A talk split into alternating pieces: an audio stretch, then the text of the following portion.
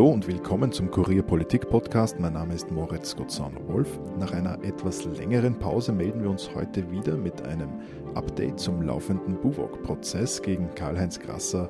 Wir vom Kurier berichten ja sehr intensiv über den Prozessverlauf mit regelmäßigen Live-Tickern und Berichten. Und das Buwok-Team des Kurier deckt sich auch ziemlich gut mit dem Politik-Podcast-Team, weswegen wir diesen Schwerpunkt gesetzt haben, nur falls Sie sich wundern, dass das schon die dritte Sendung zum Thema Buwok ist. Und dieses Team ist jetzt fast vollständig im Podcast Kamal versammelt. Heute also wieder mit dabei Ida Metzger. Hallo Ida. Hallo. Und äh, Christian Böhmer. Hallo Christian. Hallo. In unserem letzten Podcast haben wir das Teilgeständnis Peter Hocheggers besprochen. Kurz zusammengefasst, Hochegger hat beschrieben, wie ihm ein Bankmanager Walter Maischbergers im Hotel am Stephansplatz in Wien davon erzählt haben soll, dass eines der mysteriösen drei Liechtensteiner Konten dem Ex-Finanzminister Karl-Heinz Grasser gehört haben soll. Warum ist das wichtig? Auf diese drei Konten floss laut Anklage die Provision aus dem Buwok-Verkauf. Das würde also darauf hindeuten, dass Karl-Heinz Grasser in den Buwok-Deal in die ganze Geschichte mit eingebunden gewesen ist, was er natürlich abstreitet. Wir haben damit geendet, dass die Verteidiger an der Reihe waren, Hochecker zu befragen und natürlich ging es darum, ein bisschen in Zweifel zu ziehen, was Hochecker da sagt und das war ja durchaus explosiv, also er hat da Grasser wirklich impliziert. Wie ist das den Grasser Verteidigern gelungen? Also der Einstieg von den Grasser Verteidigern war ziemlich konfus. Ähm, nach einer ersten Pause, so nach den ersten 15 Minuten, haben sie sich dann gefangen. Da hat man auch gemerkt, dass der Grasser etwas unrund geworden ist. Sie haben aber den Hochecker dann doch ähm, ja, ein bisschen in die Bredouille bringen können, weil Hoche, Hochecker, Peter Hochecker immer behauptet hat, er hätte Ende August, Anfang September äh, den Bankberater von Walter Maischberger getroffen im Hotel im Stephansplatz. Daraufhin äh, wurden ihnen aber vorgelegt die Dokumente, wann diese drei ominösen Konten tatsächlich eröffnet wurden in Liechtenstein. Und das war nicht Ende August, Anfang September, sondern erst Ende Oktober bzw. Anfang Dezember. Und wie hat dann Peter Hochecker schon die Kontonummern wissen können, wenn, die, äh, wenn diese Bankkontos eigentlich noch gar nicht eröffnet waren. Dann hat Peter Hochegger gesagt, okay, dann habe ich mich im Zeitpunkt geirrt, das ist doch schon einige Jahre her. Äh, aber ich bleibe dabei, ich habe ihn getroffen im Hotel Stephansplatz und äh, er hat mir das damals dort erzählt. Das war die Verteidigungslinie. Und ich meine, hat das äh, die Glaubwürdigkeit Hocheggers erschüttert? Deiner Meinung naja, nach? Sie haben das ganz geschickt gemacht, in meiner Sicht schon, weil Sie haben ihn dann gefragt, wissen Sie, wie Ihr äh, Bankkonto lautet? Und dann hat der Hochhecker gesagt, nein, ich weiß nicht, wie meine Bankkonten lauten. Dann sagen sie, sie wissen nicht einmal, wie ihr Bankkonto lautet, aber sie können sich die Bankkonten von äh, quasi Walter Maischberger äh, merken. Also sie haben das ganz, sie haben das eigentlich recht clever aufgebaut, ja. Und dieses Bankkonto, also diese Kontonummer, die er sich da angeblich gemerkt hat, ist ja diese, diese berühmte äh, 400 815. 815. Christian, äh, wie siehst du das? Müssen wir die, die, das Geständnis Hochreckers jetzt in einem bisschen anderen Licht sehen? Also ich bin da ein bisschen vorsichtig, weil mir geht es eigentlich an jedem Tag so, dass ich mir die Frage stelle, äh, wie absurd ist es eigentlich, sich darüber zu unterhalten, was man vor 14 Jahren äh, oder vor 17 Jahren an einem bestimmten Tag zu einer bestimmten Zeit gemacht hat. Wir erleben das ja jetzt bei, äh, auch bei anderen Zeugen die dann, die dann auf Tagebucheinträge angesprochen werden, ähm, der Karl Petrikowitsch zum Beispiel, der muss dann, hat jetzt tagelang damit verbracht, da mit der Richterin durchzugehen, wen er an irgendwelchen Tagen getroffen hat. Und ähm, das ist nachvollziehbar und das ist auch zum Teil interessant, aber andererseits ist es sehr absurd, weil äh, wenn sich jetzt äh, jeder von uns fragt, wo war er vor 15 Jahren äh, und wen hat er alle getroffen und du bist dann ein Topmanager, der am Tag irgendwie zehn Termine mit Leuten hat und dann fragt dir jemand, ja, aber sie müssen ja doch wissen, was der angehabt hat und was er gesagt hat und wie er es gesagt hat. Also das, das ist dann schon in den Details ein bisschen, ein bisschen seltsam. Meines Erachtens nach hat der Hohecker eine durchaus glaubwürdige Geschichte, weil er einfach sagt, ähm, es war so, auch wenn Sie mir jetzt noch hundertmal fragen. Und ob das jetzt im Mai, im Juni, im August oder im Dezember war, ja, vielleicht lag Schnee, lag kein Schnee, aber im Prinzip war es so. Ich kann mich an den Ort erinnern, ich kann mich an das Setting erinnern. Das liegt am Ende des Tages eh am Gericht zu entscheiden, ob das glaubwürdig ist, selbst wenn der, der Zeitpunkt einfach nicht stimmt. Ja. Also mm, äh, vom, vom, von der Atmosphäre her ist ja die Frage, ob man ihm glaubt, weil wirklich nachweisen kann man es ihm eh nicht, es sei denn, der andere bestätigt es dann, dass so war. Ja. Ein bisschen atmosphärisch ist ja auch ähm, eine zweite wichtige Episode in seinem Geständnis gewesen. Da war er, ich glaube, 2007 auf Ibiza, um den Walter Maischberger zu besuchen. Und dort hätte ihm der Maischberger gesagt, ähm, in Bezug auf den Buwok-Deal, ohne den Karl-Heinz hätten wir das nicht geschafft. Ich meine, das ist ja auch, das, nimmt das die Verteidigung überhaupt so ernst wie seine erste Aussage von diesem Treffen? Also diese Episode, die ja auch nur eine Erinnerung ist, da gibt es nichts Schriftliches in irgendeiner Art und Weise. Also ich glaube, das ist das sicherlich das schwächere Argument vom äh, Peter Hochecker als das, die Beschreibung seines Treffens mit dem Bankbeamten. Das ist für ihn, für ihn persönlich, glaube ich, war es nur sozusagen die letzte Bestätigung, dass das stimmt, dass der Gasser da wirklich mitgeschnitten hat. Aber ich glaube, jetzt vor Gericht ist es eigentlich das schwächere Argument. Ja, die Befragung Hochegers hat äh, mehrere Prozesstage lang gedauert und als nächstes, also inzwischen, seitdem wir uns das letzte Mal gemeldet haben, ist schon der nächste Angeklagte vernommen worden und da war halt ein bisschen großes Rätselraten, wer denn als nächstes drankommt. Und dann hat die Richterin Karl Petrikovic den Ex-Immofinanzchef aufgerufen. Warum, werden wir vielleicht auch gleich besprechen. Ich möchte noch kurz seine Rolle ein bisschen zusammenfassen. Also Petrikovic war, ist jetzt, wie gesagt, ein Mitangeklagter. Er war Chef der Immofinanz, die gemeinsam mit Raiffeisen Oberösterreich um die Bundeswohnbaugesellschaften mitgeboten hat, also auch die BUWOG. Und er war derjenige, der die kritische Information, wie viel die Immofinanz hat bieten müssen, um den Zuschlag zu erhalten. Diese Information hat er von Hochecker entgegengenommen und seiner Aussage nach an Raiffeisen weitergeleitet. Und am Ende hat aufgrund dieser Info Information das Konsortium, dieses Österreich-Konsortium, wie sie sich genannt haben, um Immofinanz und Raiffeisen Landesbank Oberösterreich dann den Zuschlag mit dem Höchstgebot erhalten, die berühmten 961 Millionen Euro. Petrikovic hat äh, mit den Grasser-Vorwürfen, also mit der, mit der Geschichte Hotel am Stephansplatz, also nichts zu tun, da war er nicht dabei. Aber die Frage stand äh, natürlich im Raum, ob er Grasser als Tippgeber vermutet hat, ob er da irgendwas gewusst hat oder woher überhaupt der Tipp ähm, gekommen sein könnte. Und äh, ja, seine Befragung sollte eben auch ein bisschen Licht in die Sache bringen, was denn mit dieser Information der 960 Millionen Euro genau passiert ist im Konsortium, wie da damit gearbeitet worden ist und auch wie die Provision an, für Hochecker und Maischberger dann später wirklich ausgezahlt worden ist, weil das war auch eine Sache der Immofinanz. Christian, ähm, wenn wir uns jetzt ein bisschen diese Befragung Petrikovic äh, Revue passieren lassen, was waren da für dich die wichtigen Punkte, die Neuigkeiten, die vielleicht daraus hervorgegangen sind? Also beim Herrn Petrikovic hat man sehr, glaube für mein Gefühl, sehr klar nachvollziehen können, worum ging es ihm. Jetzt aus Sicht eines Käufers, der das Ding unbedingt haben will. Die Geschichte des äh, Karl Petrikovic ist die, er wusste, dass der Herr Hochecker irrsinnig gute Kontakte in die, in die Politik hat, dass er wie ein, wie ein Sammler, der mit einem Korb durch die Welt geht, irrsinnig viele äh, kleine Informationen aufsammelt. Äh, und er hat, ähm, so sagt das auch im Prozess aus, und das ist, finde ich, glaubwürdig, aus zwei Gründen den, den Hochecker äh, beschäftigt. Erstens einmal wollte er vermeiden, das ist auch interessant, ähm, dass jemand anders ihn anheuert. Also sozusagen, wenn er nicht gegen mich arbeiten kann, ist das schon einmal ein Riesenvorteil. Und das Zweite ist, er hat ihm offensichtlich zugetraut, äh, ihm ganz, ganz, ähm, also nicht windige, aber, aber, aber diskrete oder, oder eigentlich geheime Informationen zuzutragen. Er hat an einer Stelle des Prozesses wieder öfter oder war auch die, bei seiner Einvernahme die Rede von Agenten. Also er ist wie ein Agent unterwegs gewesen, ähm, der Herr Horecker. Und der Petrikovic behauptet, ganz felsenfest.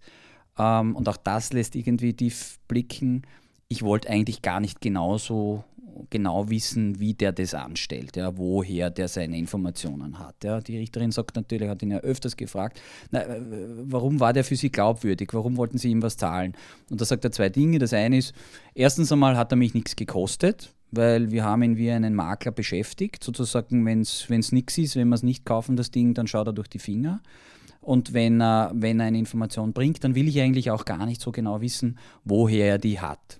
Deswegen auch immer die Aussage, naja, ob jetzt das vom Herrn vom Herrn Grasser kommt oder nicht, das, das hat mich jetzt nicht so interessiert. Und dann ist ja die große Frage der Glaubwürdigkeit dieser Aussage. Aufgrund dieser Information von Hochecker hat ja dann das Konsortium sein Angebot um viele Millionen Euro erhöht, offenbar innerhalb sehr kurzer Zeit. Allein gestützt auf das Wort Hocheckers, also jetzt nach Darstellung von Petrikovic, dass diese Information, diese 960 Millionen Euro, dass die verlässlich sei.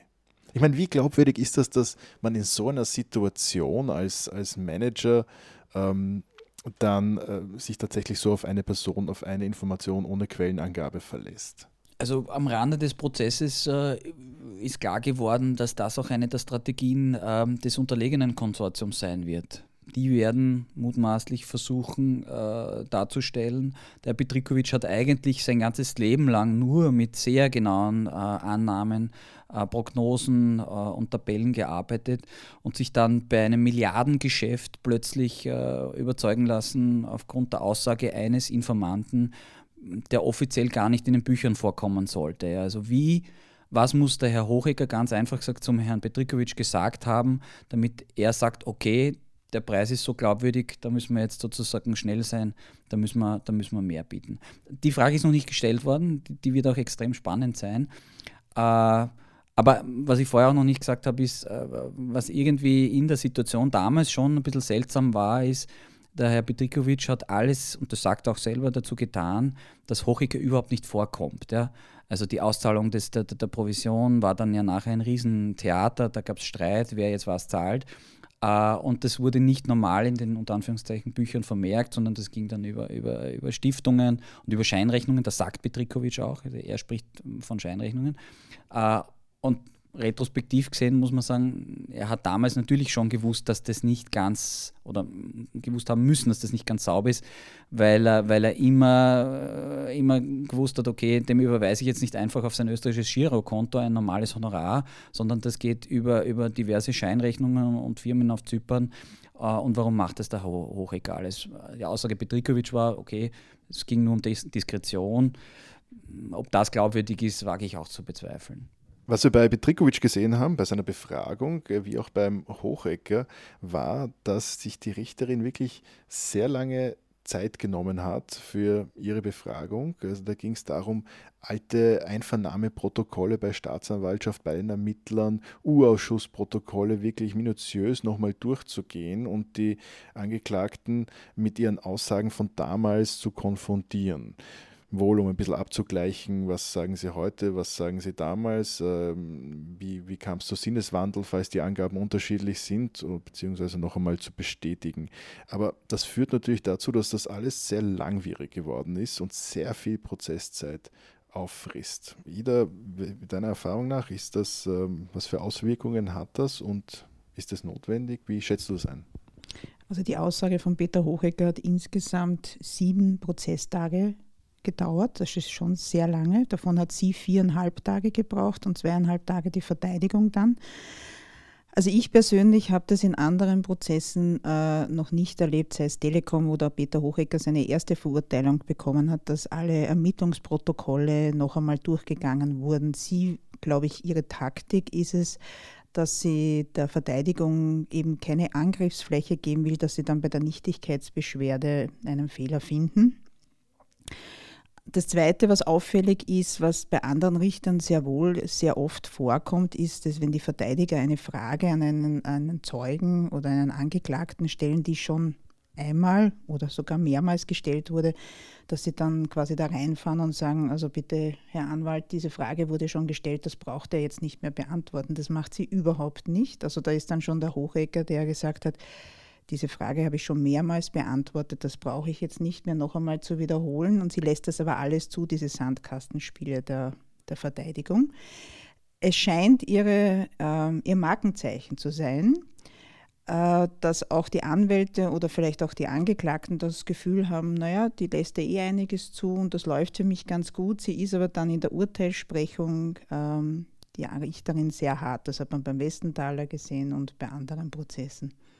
Jetzt hatten wir aber natürlich auch das Problem, dass mehrere Prozesstage ausgefallen sind inzwischen aufgrund von äh, privaten Gründen bei den Angeklagten, Krankheitsgründen. Und die Richterin Marion Hohenacker jetzt auch ein bisschen länger verhandeln lässt, hat sie zumindest angekündigt, um ein bisschen die Zeit ähm, aufzuholen. Äh, inwiefern ist Zeit kritisch bei diesem Prozess? Kritisch, naja, es ist natürlich für die ganzen Angeklagten eine Wahnsinnskostenfrage, weil jeder hat seinen Anwalt dabei sitzen. Der Grasser hat jetzt sozusagen auch schon reduziert. Also es sitzt jetzt nicht mehr Norbert Wess und Manfred Einetter gemeinsam jeden Tag dort. Die wechseln sich jetzt ab, äh, weil man intern oder Insider schon damit rechnen, dass also der Prozess sowieso ein Jahr dauern wird. Aber manche gehen jetzt auch schon aus, dass es sich eher gegen zwei Jahre äh, entwickeln wird, von der Zeit her, bis das Urteil wirklich gefällt wird. Teilweise ist es aber auch sehr interessant, dass es in manchen Monaten quasi nur einen Prozesstag gibt. Ja. Ähm, ja, hauptsächlich ist es eigentlich für die Angeklagten unangenehm, weil sie ewig auf das Urteil warten und natürlich die Kosten explodieren. Christian, bei der Auswahl der nächsten Angeklagten, die befragt werden sollen, hat es ja auch immer Rätselraten gegeben, wer denn als nächstes drankommen könnte. Und äh, viele haben vielleicht erwartet, dass äh, der Hauptangeklagte Karl-Heinz Grasser vielleicht auch bald ähm, befragt wird. Die Richterin ist jetzt aber einen anderen Weg gegangen, nach Hochegger eben Karl Petrikovic und wie wir jetzt schon wissen, als nächstes Raiffeisen Oberösterreich-Manager Georg Starzer. Was sagt uns die Reihenfolge der Befragung? Ähm, über die Taktik, die Absichten der Vorsitzenden. Also es war ja sehr interessant, ähm, als, die, äh, als sie den Petrikovic das erste Mal einvernommen hat und das angekündigt hat, äh, dass ein, ein, ein, kleines Raunen durch den Saal ging und dann hat sie sich das nicht verkneifen können zu sagen, ja, jetzt sind sie alle überrascht und so weiter. Ähm, Mittlerweile ist schon ein, ich meine, das ist jetzt äh, natürlich eine, eine, Interpretation, aber es ist schon ein Muster erkennbar. Sie hat begonnen, logischerweise mit dem Hochecker. Warum? Weil der angekündigt hat, äh, er will ein Teilgeständnis ablegen. So. Ähm, dann ist das sehr intensiv passiert. Wer war jetzt retrospektiv gesehen, äh, wer war derjenige, ähm, der sozusagen sehr viel mit ihm zu tun hatte, ähm, abgesehen vielleicht vom Herrn Maischberger, äh, der Herr Petrikovic, weil der hat ihn ja angeheuert und der hat auf ihn vertraut und der hat am Ende des Tages dann auch den Zuschlag bekommen. So. Und dann gab es ja ähm, tatsächlich eine, eine Person, die in den letzten zwei Prozesstagen sehr, sehr oft vorgekommen ist, die auch offensichtlich eine ganz andere Sicht der Dinge hat, nämlich den Herrn Staatser. Warum? Weil äh, bei der, bei der Frage, äh, wer muss jetzt die Gage sozusagen für den Herrn Hochecker zahlen, sich ja äh, diese beiden äh, Mitglieder des Konsortiums ein bisschen in die Haare gekommen sind. Und der Petrikovic ja immer wieder auch, auch gefragt wurde, na, wie, wie wird von der Honecker, wie wird das jetzt der Herr Staatser sehen, das Engagement vom Herrn Hochecker und so weiter. Und das gesagt, na, das sieht er sicher ganz anders, weil der will den nicht bezahlen und so weiter. Und von daher finde ich es, äh, es ist ein bisschen, es ist ein bisschen präsent noch. Ja. Also es ist jetzt, äh, es ist dem, es ist dem Gericht noch eher präsent, ähm, was, der, was der Petrikovic über den Sta Staatser gesagt hat. Und jetzt kann man den Staatser fragen, wie sieht eigentlich der den Petrikovic? Und so setzt sich dann äh, ein bisschen ein Bild zusammen. Aber ob das jetzt die, die Strategie ist, dass man lang, langsam sozusagen dann den, den Grasser einkreist, wie es manche vermuten, ich, ich, das, das, das weiß ich nicht. Ja. Aber es ist, es ist nicht unplausibel, finde ich. Also ich habe mich, hab mich tatsächlich erwischt dabei ähm, vorgestern äh, bei der Frage, na jetzt würde ich aber gern sofort hören, was sagt eigentlich der Herr Staatser dazu, was der Petrikovic erzählt. Ja. Während seine Mitangeklagten jetzt ähm, äh, einvernommen wurden, hat äh, Karl-Heinz Grasser weiterhin sehr geduldig, aber sehr aufmerksam äh, mitgeschrieben und, und zugehört. Das hat er jetzt schon in den ersten Prozesstagen, also seit, dem, seit Beginn eigentlich so gemacht. Ja, was, was, was steckt da jetzt dahinter? Was können wir von ihm da erwarten? Ja, das wissen wir mittlerweile. Also sobald er dann ähm, in den Zeugenstand gerufen wird, wird er einen allumfassenden Überblick, so nennt es sein Anwalt Manfred Einetter, über die Causa geben, natürlich aus seiner Sicht.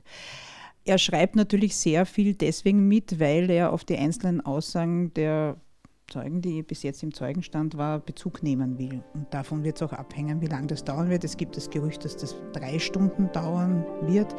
Manfred Eimnetter wollte mir das nicht bestätigen. Er hat nur gemeint, es wird etwas länger dauern. Aber wir werden Sie dann sehen, wie lange es wirklich wird. Gut, ja, das war es auch schon wieder für uns heute. Danke Christian, danke Ida fürs Kommen.